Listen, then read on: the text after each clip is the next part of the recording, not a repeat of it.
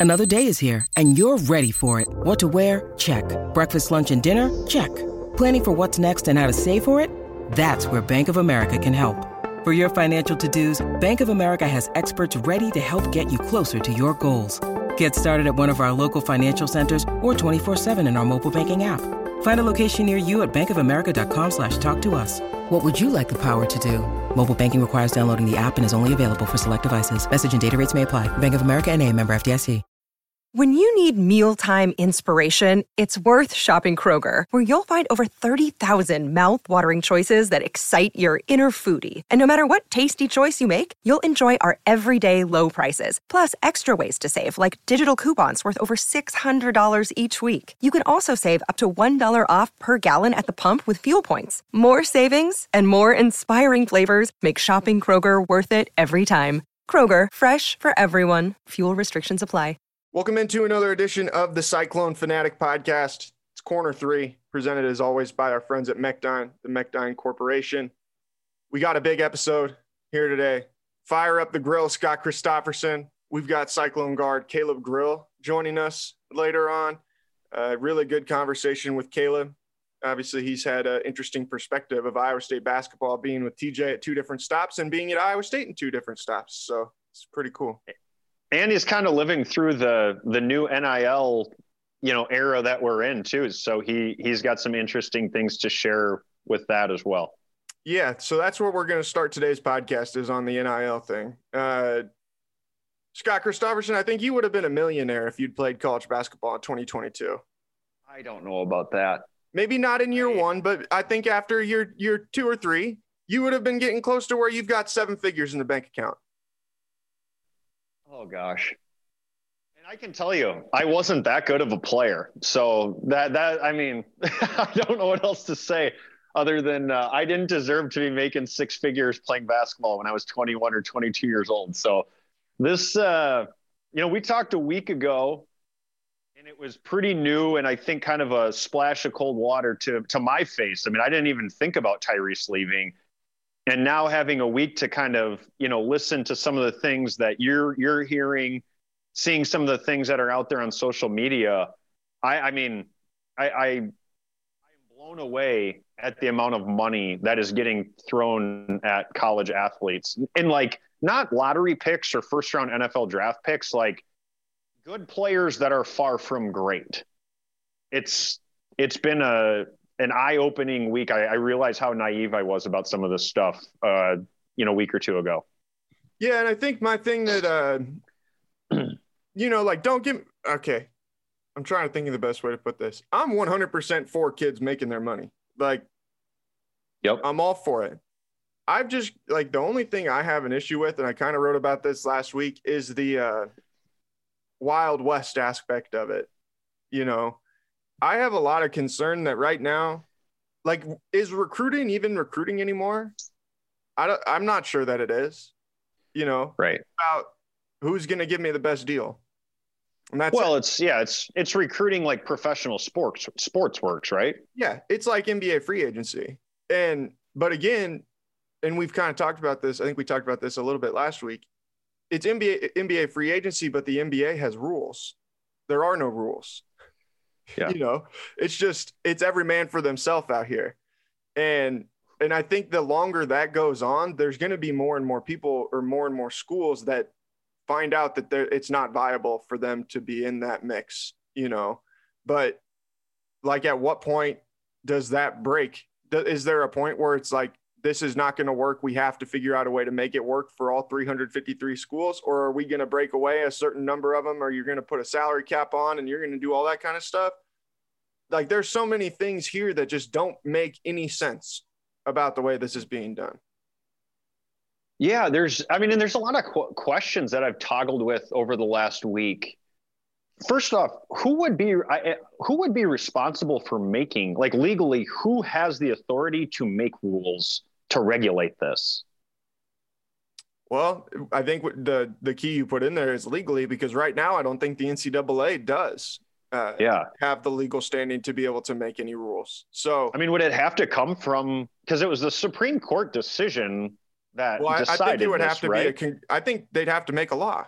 Like I, I don't know what what else there is to be done at this point, you know. And I I think other the only other option I can think of is if the, the Power Five conferences came together and said we're leaving the NCAA and we're going to go do our own thing, and then this is the way that we're going to distribute money and we're going to basically do revenue sharing. You know, like just like what they do with the the NBA and the NBA Players Union, and you form a college athletics players union. You know, because I, I do think that there should be again, I know there's a whole legal side to this that I don't understand, but there should be a somebody should, and it maybe doesn't even have to be the NCAA, but there should be a committee responsible for creating some rules and regulations regard or, surrounding this, in my opinion. Or I think that the pageantry of college sports, which I think is kind of the secret sauce of college sports, will be gone very quickly. It, it, and I think I said this last week, but there's a reason that nobody watches the G League, and it's not because they don't have really talented players and good teams. But if you if you just want to watch the best athletes in the world who get paid the most play, you'll turn on the NBA. I think once you once you lose that pageantry of college sports and the charm and romance that it has among fan bases like in Iowa State or you know, and I, I mean even Iowa, I wouldn't think is going to be able to compete for football players and basketball players with the blue bloods of the world. Like you start you start just kind of turning off these, you know, really cool fan bases over this. And I, I just yeah, you'll have like 25 or so programs in these sports that are relevant and everybody else I think will just kind of check out. And that's just what that's really sad, I think. You know, like it just is yeah. really unfortunate that that feels it feels today like that's almost inevitable to me. And it and i think that that's really unfortunate. And i do think things can evolve though don't you? I, I mean oh, I yeah i think they absolutely can but it who steps up and does it? Yeah that's that's and that's the the you know million dollar question. And who does it and also let me ask you this who does it and worries about the people that aren't the top? Because like greg sankey who's the commissioner of the sec he doesn't care about everybody he cares about his his bag and his group of schools' is bag, you know. So who is it that's going to be the one that sits in that room and says, "Hey, we're killing each other by trying to be do whatever we're doing here." And it's only going to hurt everybody. So we have to figure out a way to do this that's going to benefit everybody for the sake of college athletics. Because right now they're not making decisions for the sake of college athletics. Right. It's I think this is a very short-term approach that will have some long-term consequences that if they don't get ironed out will be I mean a large portion of college athletics as far as the public uh, caring about them I think that will evaporate. You know, I I one thing I kept thinking about as we've been texting back and forth is like what is the purpose of NIL? Like what do we what what did we want to accomplish with all of this? Because when I was thinking about it, it's like, you know, the idea that college athletics is just this, you know, wholesome, not for profit thing, eh, that went out the window a long time ago. You know, everybody's making, not everybody, a lot of these schools are making a lot of money and the players are making none. And you know, they were handicapped by the transfer rule, which is no longer. I think that's good. And now the NIL thing, like, hey, they've got an opportunity to to make some money. I still there's still parts of me that very much believe that. I guess I just naively thought, you know, it wouldn't be guys getting millions of dollars that and I'm not trying to cut anybody down, but in my mind, unless a guy's an NBA lottery pick, it's just hard for me to understand giving him seven figures to play at your school for one year. Especially when, you know, the people who might be bankrolling that, like, what do they gain out of it? right. Outside of some bragging rights, maybe, you know, like that's just, I, the mental math of these things. And don't get me wrong, like, someone makes a million is going to get a million dollars because that's what somebody thinks that they're worth. That's capitalism. Like, I don't know you know yeah. what there, there's a part of that that you that is hard to argue with yeah and so like i get that like i'm not going to sit here and say that there aren't kids out there who are worth that amount of money i think that my you're issue, worth what somebody's willing to pay you 100% my issue is is when you've got these people you know if you're the university of oregon you've got phil knight who's worth 40.8 billion dollars Phil Knight mm-hmm. can afford to mess up on a lot of recruiting hits. you yep. know, like that, that's what I'm that's what I'm saying. So it's like it just is it's just weird, I think. And we're just getting to a point where we need to rethink the entire structure of it because it's it's just going to implode on itself, I think. I yeah, I, I think that if this gets too out of control, it'll kind of eat itself mm-hmm. in many ways. Um, and then really won't be many NIL opportunities. You know, I, I, think that finding some sort of a balance, and I, I'm going to throw out the idea that I came up with is the best one I could think of. I'm not saying that it would stand up legally, but I think they should structure it and incentivize it for kids to be able to make more money, even to the point of not having a cap on what that is, the longer they stay in school. So, for example, your first year at the school, you can make $25,000. That's your cap. Your second year, you can make 50. Your third and fourth year are uncapped. So if you're a third year player at Iowa State, go make $2 million if somebody will give it to you. Or, but if you transfer, you have to start back over at one. So, because otherwise, you can always have the Phil Knights of the world basically say, hey, coach, which players do you want? And you mm-hmm. can just go with $40 billion, and there's other schools that have guys like that. You can just go buy the best players. And as a 19 or 20 year old kid, as a 40 year old adult, you're going to take a million dollar or a $2 million payday to go play at a different school. So I think trying to have some sort of regulation where we don't stop people from transferring, we give people an opportunity to take advantage of you know the full benefit of capitalism but we try to incentivize kids to stay at the program that they choose out of high school. I think that if they don't do something along those lines this will never they'll never get college sports back to what i think we would all like them to see. I know that there are probably lawyers there that can beat down why that could never happen but um, that that something like that to me would seem sensible. Yeah, and I I think that what's frustrating to a lot of people is that this I think everything is put under the umbrella of NIL, but a lot of it doesn't have anything to do with NIL. It's not name, image, it, and likeness. It's show up and making, play for my team. Correct. They're not making money off of these guys from marketing dollars or anything like that. They're just Caleb Grill is Tyrese a perfect Hunter. example of Caleb Grill's a perfect example of what NIL can do for you. I don't know how much Caleb made on the t-shirts. I'm guessing it was not life-changing money by any means. But Caleb has been able, you know, we helped him get get it going and like get the thing set up, make a design for him and all that stuff. And Chris obviously was kind of the first one that was on the fire up the grill whole deal. And you know, now he was able to have some fun with it and make a little bit of money. And like that's what I think NIL was meant for, you know. But it has gone to this whole other place where it's things with charities and like all stuff. And this is nothing against what Iowa State's doing because I understand why they're doing it. And I get, I'm like, I'm 100% behind them. I think that they're doing the right thing for what Iowa State needs to do. I'm not saying Iowa State specifically, the Iowa State boosters and the We Will collective. Like I, I get it. I'm not knocking that. But I'm saying that this is a it's the entire structure of this is a farce. This is that's not NIL. That's not what NIL was meant to be.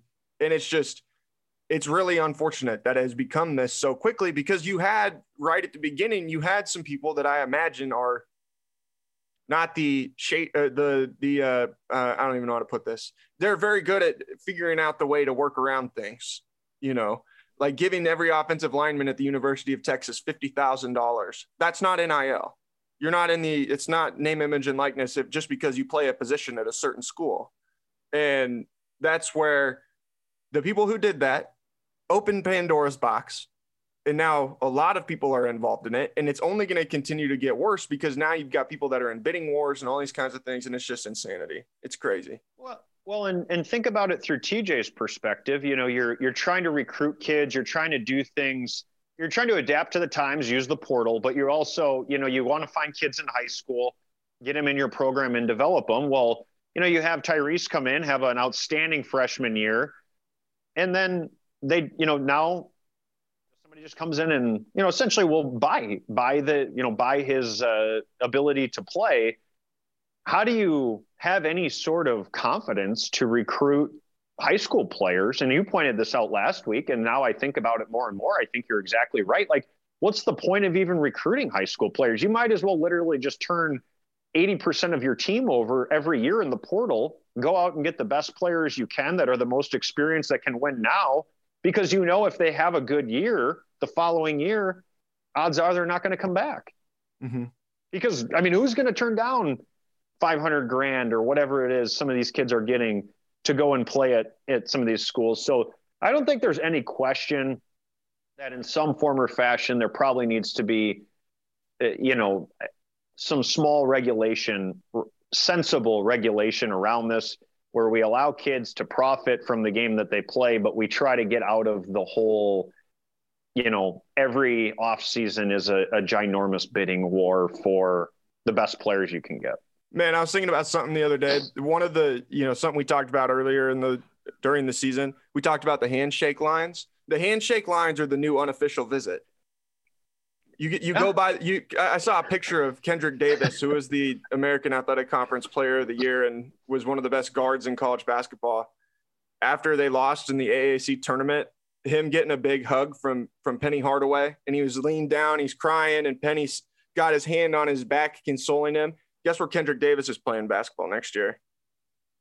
Yeah the University of Memphis for Penny Hardaway. Maybe he was crying because he whispered 1.5 million in his ear. Uh, it's, I don't know. Not a good enough offer. Bring me to tears how, too. How are your parents? How are your parents? How, how's the family doing? Yeah. You know, uh, we got we got the bag for you. Come on over. Cash or check. That's the new unofficial. That's the new unofficial visit is the handshake line. We got to do away with the handshake line. We're back on that one now. Uh, man, it's, it's just it's and and I do I do think that a year from now you know, there's a lot of things that will play out. I don't know. I I go back and forth between having like regulation and having, you know, basically people come in and set the rules and and and then also saying, you know, some of this stuff will people will sober up after a period of time. But I, I do think you make a valid point when you've got, you know, literally billionaires who have, you know, deep ties to some of these universities where I mean, if if Phil Knight miss spends 500 grand, whatever, you know, that's like, so, that's like you losing a $20 bill. Yeah. I, I don't have the, I, I, I honestly do not have the answer right now. I just, it's one of those things I almost have to see kind of play out for myself just because, man, there's a, there's a lot of sides to this and it is, it is kind of complicated. Yeah, for sure. All right. We'll toss it off to, uh, to Caleb Grill. We'll talk to him uh, here on Corner Three on the Cyclone Fanatic Podcast Network. All right, we're joined now on Corner Three by Iowa State guard Caleb Grill. We're firing up the grill. What's up, man? Thanks for taking the time to to join us here this afternoon. Yeah, I appreciate you guys having me on here. Man, so what's been going on here over the last several weeks? Just uh, have you been able to keep busy? I'm, I know you guys are getting ready for the end of school uh, and all that stuff too. Yeah, you know, just been working out and just trying to get better individually um, heading into next year. Um, we don't really have a bunch of guys to practice right now, so we've been doing a lot of individual work. And then, you know, with school coming up, um, we've put a lot of focus on just trying to finish the semester strong because we missed um, a couple of weeks of school there with the postseason play. So, how much school? Caleb, what? Oh, go ahead. Uh, I would say, how much school do you have left after transferring twice? How has that messed up your credits or anything like that? You're still on track to graduate on time? Yeah, surprisingly, it hasn't messed it up at all. Um, I'm still planning on graduating in the fall next semester. So um, after that, um, I'll be done with my undergrad, then probably start a grad program. Nice. Caleb, what have the last few weeks been like? I mean, I you know obviously we as fans or people that cover the program, uh, you know, they're we all have our take or our opinion or perspective of you know the, the, with the transfer portal and there's so much movement now. But talk about as a player like what's that been like from the player experience and how have you kind of dealt with just whatever you've been doing? But i would assume trying to just keep your head down and stay focused on what the things you have control of right i mean at the end of the day um, we're all here just to play basketball because we love doing that. And, you know, I think people like me, um, it doesn't really bother us like the money that's getting thrown out there because, you know, I'm at Iowa State because I love to be here. I'm not here or trying to transfer because I'm chasing money. Um, I'm here because, you know, I love being around Coach TJ and the staff, and then I love Iowa State. So um, for me, it really hasn't been that big of a deal for me personally because I'm at the spot that I want to be at. You obviously have a unique situation where you've played for two different coaching staffs across two different stints at Iowa State. I'm interested what's what's the biggest difference now between the program that you're in at this point from where it was when you first got to Iowa State and then that one year you were here with Coach Prohm? Um, I just think the energy that Coach TJ brings is different than Coach Prohm. I think uh, Coach Prohm was a really good X's and O's guy, and I think TJ is too. Um, I just think their biggest difference is, you know, TJ brings a lot of energy and really emphasizes a lot on the defensive end. Um, I don't think that's uh, what Prohm's strong suit was. Um, you know, he was really good on offense, like I said, but you know, just the intensity that TJ brings on the defensive end and just gets us gets the best out of every single player that's on the team. And I think it shows last year because everybody doubted us coming into the year, and we obviously went to the Sweet 16. So I think he does a really good job of getting uh, everybody's best out of everybody you know, every day at practice and then every night on the court. Did you notice a difference in his approach, or was there a difference in his approach playing for him at UNLV versus coming into Iowa State, new program, fresh start? Was there a difference uh, in how he approached that? Um, there, there was many similar things. I just think the players at Iowa State were more bought in to the program when um when I was here than we were at UNLV. Um, you know, we had a lot of experience too. Um, I know we had a lot of new uh, incomers at UNLV, a lot of freshmen that came in uh, who were all really good players. Um, you know, I think it's just really hard for all freshmen, no matter what level you're going to, to adjust to the college level game. And you know, we had a lot of a lot of older and gra- um, I don't not not grad transfers, but like senior senior transfers and like Gabe Kalscheur and like Izaiah Brockington. And you know, those two really like helped set the tone like this summer of how it was going to be and then you had other players that were like me, Robert, Jaz, who were all just kind of, we were kind of like following along with them, you know, incoming transfers, you know, we kind of brought that same energy too. And then, you know, we wanted to change the culture of what it was like prior. So, you know, I give Izaiah and Gabe a lot of credit because, you know, I think those were the two who kind of set the standard at the beginning of summer. And that's kind of what it was throughout the whole year. Do you feel a lot of pressure now to, to be one of those guys who sets a standard going forward into next year? Obviously, you're going to have quite a few new guys, obviously a couple new freshmen as well. You know, have to bring right. Um, you know, I don't really feel the pressure of doing that. Um, I've obviously learned from two really good players, and you know, having Gabe around still has been helpful. You know, just learning from him. You know, he's just a terrific defender, and you know, we've been playing one on one pretty much every day. So just trying to learn from him, and um, obviously, I learned a lot from Izaiah too on his leadership skills and what he brings to the table. So I feel like I'm able to step up in that role with being here for a year and obviously being my third year playing for TJ. So, so yep, stepping into that role is something that I might have to do um, coming into this next season. You know, I'm just ready to get after it. What are a couple of the things that you've kind of set aside for, or how, I guess, run me through the process of how you're approaching the off season and, you know, you had a really nice year last year, but I'm sure like every player, you know, you want to take on more responsibility, a bigger role next year. I think you're going to have a, an opportunity to do that. Like, what, where's kind of your head at as far as your plan going into the spring and summer and things you want to kind of add to your personal game and, and, and kind of tackle and tacking onto Jared's question about, you know, things that you think you can bring to some of these other players when they start to get on campus, uh, kind of carrying the torch as far as being one of those upperclassmen that kind of shows them the, the way, the, the way under TJ.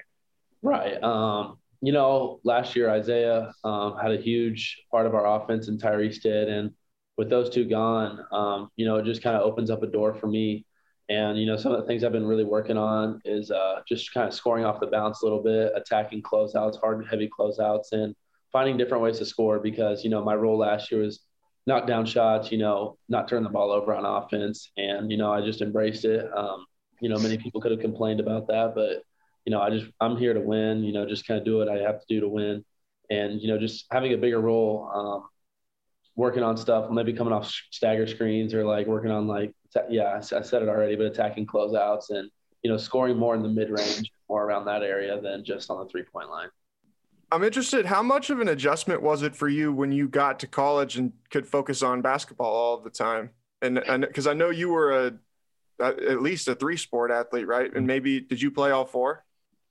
Uh, yeah. I, did. I played four my senior year. It's okay. kind of different than Iowa because we don't play baseball in the summer. We play. Oh, right.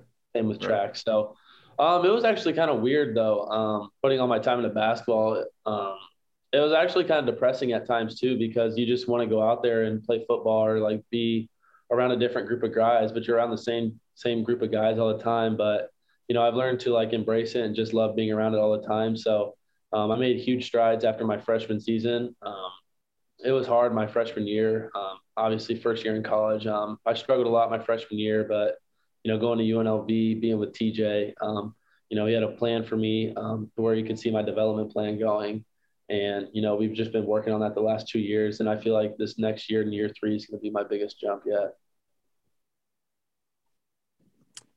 I'm interested. Did you ever get recruited to do any of those other sports?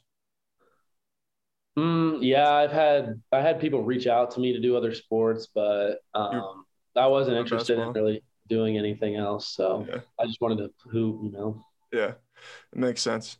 Makes sense. Scott, you got anything? Could you still go out and you think because you were a quarterback, right? Yeah. Could you do you still got it? You think you could you go out and, and run the practice squad at Iowa State uh, on your off time? Do you think and still make it rain out there a little bit? Yeah, I bet I could. Um, I bet I could. I, I, have the confidence in myself to do it. Um, it's kind of different though because it wasn't my main sport, but like you know, it's it's kind of weird because you put all your time and energy into basketball, and that's what I did. But in football, like I really excelled my senior year, and it was just like I never watched film. I never took any time extra off the field. I was just out there, just like falling, you know. Like, I wasn't really yeah. thinking about anything, and you know, I just had a bunch of fun out there um, with a lot of my friends my senior year. So, um, you, honestly, yeah, I think I could do it. Do you? uh do you ever feel shortchanged a little bit? Because I, I, think as a, a guy, like you said, last year your role was as a perimeter shooter. So you don't necessarily get to show off. I've seen you practice and seen you in warmups enough to know you can you can fly. I think when you had your first dunk in a game on Twitter, at least it seemed like a lot of people were surprised, and I was, you know, I was not because I've seen you move around the court a little bit. But do you ever think you maybe get shortchanged a little bit on how good of an all-around athlete you you really are? Yeah, it's a possibility, but um, obviously I don't like get up like Izaiah and some players like that, but um, you know, just because of my role of who I am, I think you can see it in different aspects too. Um, obviously, like on the defensive end, I feel like uh, I have really good instincts, and I don't think people really understand that. But you know, just having a good instinct of like and predicting like where the ball is going to be, I feel like that's like you know has a lot of athleticism to do with it. I just don't think people really see me kind of like as a high riser you know, just because I don't really have like many of those opportunities like some other players do.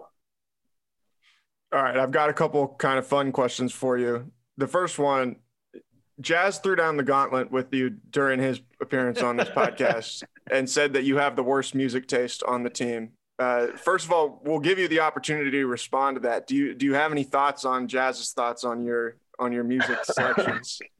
No, I mean I don't have the worst music. Um, you know, I like grow up with my dad, you know, we listen to Metallica all the time together and things like that. And, you know, just because like I don't listen to like the modern day stuff, I listen to kind of like old school stuff. I just don't understand like why people think that's such a bad way of listening to music, you know? I mean, everything that comes out now is just, I don't know. I don't know. It's just whatever to me. I don't really enjoy, I mean, I'm around it all the time at practice, you know, pregame and all that stuff like that. So like when I'm on my own time, I just kind of want to listen to stuff that's not really played that often. And, you know, stuff like that like makes me happy because it just makes me think about being around my family too, because that's what we listen to when we're back home. So um, for me, it's kind of like a mental thing too, because it's just like that's just kind of like my happy place. He described you as a heavy metal guy. I know you mentioned Metallica, but is that is that an accurate description, or what is kind of your the genre of music that or genres of music that you you like? Uh, I do like metal. Um, I don't know about like heavy, heavy, but like I'll listen to like metal, you know, like Metallica and stuff like that, like Pantera. But I don't know about like some of that stuff that's like super heavy. But you know, I listen okay. to like you know the hip hop rap with the guys and stuff like that. Um, I hate R and B though. R and B is terrible. Um, R and B is awful. Like Yeah, it's that's that's the worst music I think is R and B. Oh man. D- nobody tell Chris Williams because he thinks that Boyz II Men 2 is the greatest album of all time. yeah, yeah, that's something that's funny. Uh, all right. Besides uh, one of your teammates, who's the hardest player in the Big 12 to guard? Um, who was the hardest player? Like this past season? Yeah, yeah. I think I think Ochai Agbaji's like I mean he was obviously the player of the year, but he's just like I, I admire his game so much because he never goes out there and does too much. Um, you know, he makes the winning plays all the time, and I think those are the hardest players to guard because um, you got guys like uh, Taz Sherman who go out there and he's like probably one of the best one-on-one players out there, but um, Ochai Agbaji was always making the right play for the right people, and those are the hardest people to guard because you never know what's coming. You know, you don't know if they're going to pass, cut, shoot. Um, I think he was probably the hardest player to guard in the Big 12, and you know he's probably the best player in the country in my opinion. But Man, when you um, can what was the oh. national championship? So right. go ahead, Jared. When you can score at all three levels like that, man, that it makes you a pretty tough, pretty tough cover. I think. Yeah, yeah. Anybody. Yeah. Sure. All right, go ahead, Scott. Yeah. Who? Uh, who? What was the toughest team for you guys, in your opinion, to match up with and play this year? Texas Tech, no question. Um, they're that that's that's the worst matchup for us. Um, you know, KU is the best team in the league, but like us going against Texas Tech, it was the hardest team to go against. Um, their bigs were all super physical and athletic, and that's how their guards played too.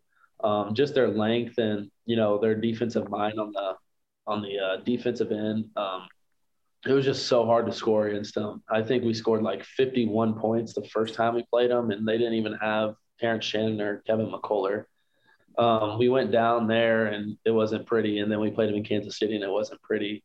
Offensively, they're tough too because they they crash hard. They crash um, so many guys to the glass, and you know they're all very um, athletic, long, and you know they're all all very big. They're they had a bunch of like 24 and 25 year olds, I think. So they had like grown men on their team. We were playing like grown men all the time. It was just a really hard matchup for us. Man, when we when uh, when you guys played them in Kansas City, I don't normally get to sit courtside, but I got I sat courtside for that one, and I was blown away by how big they are. Just like every guy on the team is huge.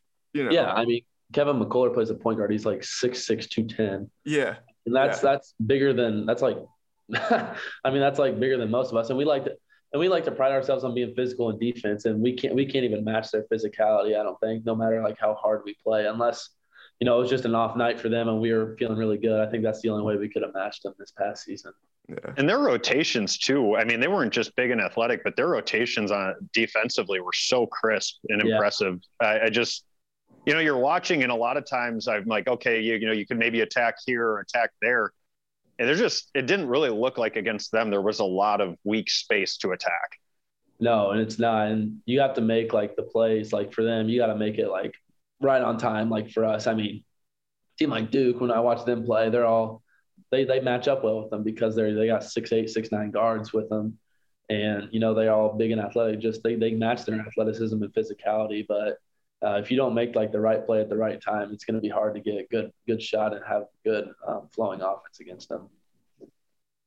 What's your favorite sports team besides Iowa State? Mm, I would probably say the Chiefs football, Kansas City Chiefs. Yeah, or I like the I like Giannis. Like I, I don't want to hop on like the Bucks bandwagon too much, but like I'm like a big Giannis fan, so like I like watching the Bucks. Man, how do you feel about that Chiefs offense without Tyreek now? They're gonna be all right. We'll, we'll be fine. We'll be fine. Spoken like a true Chiefs fan. Spoken like a true Chiefs fan. Well, I've been a Chiefs fan since I was so young, so it's been yeah. like it's been like fun the last couple years. You know, with Tyreek Hill and Patrick Mahomes, Travis Kelce, all them. So you know, the days before we had Alex Smith, it was just so brutal. Like it was, it was awful. But then, you know, once we got Andy Reid, you know, he's turned the whole organization around. So I hope he stays as long, as long as he can. You mean you didn't enjoy the Brodie Croyle and Tyler Thigpen days? Um, no, no, not at all. Uh, that's funny.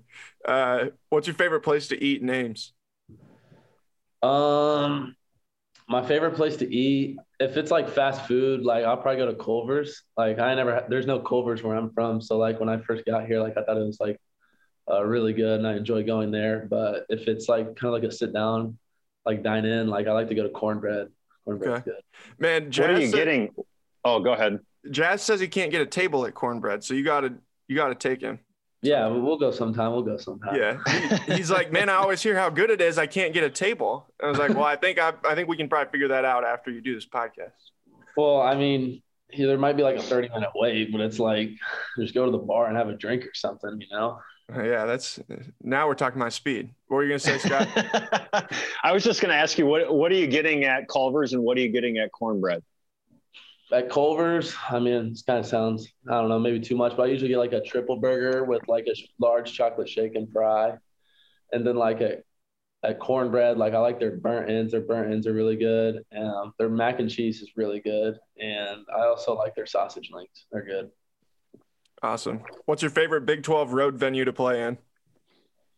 Mm.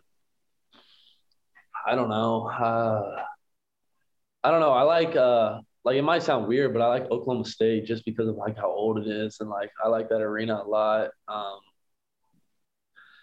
I would like I like playing at uh K State and KU because it's close to home. Mhm. Oklahoma's close to home, but you know, probably the nicest arena. I, I like Texas Tech. Um, it's loud. It's it's a really nice arena, and yeah, I guess those are probably my favorites. Man, I've never heard anybody say they liked playing at Oklahoma State. Honestly, Really? Yeah, not that I it's can like remember. old and it's like the ceiling's so high and it's like a whole different layout when you play. It's like it's like different than any other arena because it's so like steep and narrow. And like most arenas are pretty much all the same, but like that one just like it's way different than every arena. So I like it. You didn't like playing there, did you, Scott? Haven't we talked about that? Before? I hated playing. I, I hated playing uh, at Oklahoma State. Um, I hated the cowboy that shot the gun off. I just thought the the fans and then tra- the was it Travis Ford that was his name. You know, he Yeah. would kind of be talking, uh, talking throughout the game to to pl- different players at times, and uh, I never played well there, which was probably also another reason I didn't like playing there. But I was going to ask you: Is there a place you you've not liked playing, or you you have a disdain for? Uh, Texas and Oklahoma are probably the two worst. I mean, they're leaving the Big 12 too next year or two, but Texas has their new arena this year, so yeah, that is true. I'm excited to see how that is, but yeah. I don't know. I didn't like my first two years. Uh, I guess my freshman year and last year, I would say like those were two of my least favorite places to play at. They're just dead. I mean, you expect like Oklahoma and Texas, like they're like kind of like the faces of the Big Twelve, and it's just like kind of like a letdown when you go there and there's nobody there. Who's the best trash talker on the team? Who's the best trash talker? I don't know. I'd probably say Izaiah, and he doesn't even say anything too. He just looks at you the whole time. Like, I think like that's like for me. I feel like that'd be like more intimidating. Just a guy like getting buckets on you, and he just looks at you the whole time. I don't know. Like, doesn't say one word to you, but I don't know. Love it, man. All right, Caleb, we appreciate you taking the time. We'll uh, catch up with you uh, again down the road, and we look forward to watching you play next season again. All right, thank you guys. Appreciate it.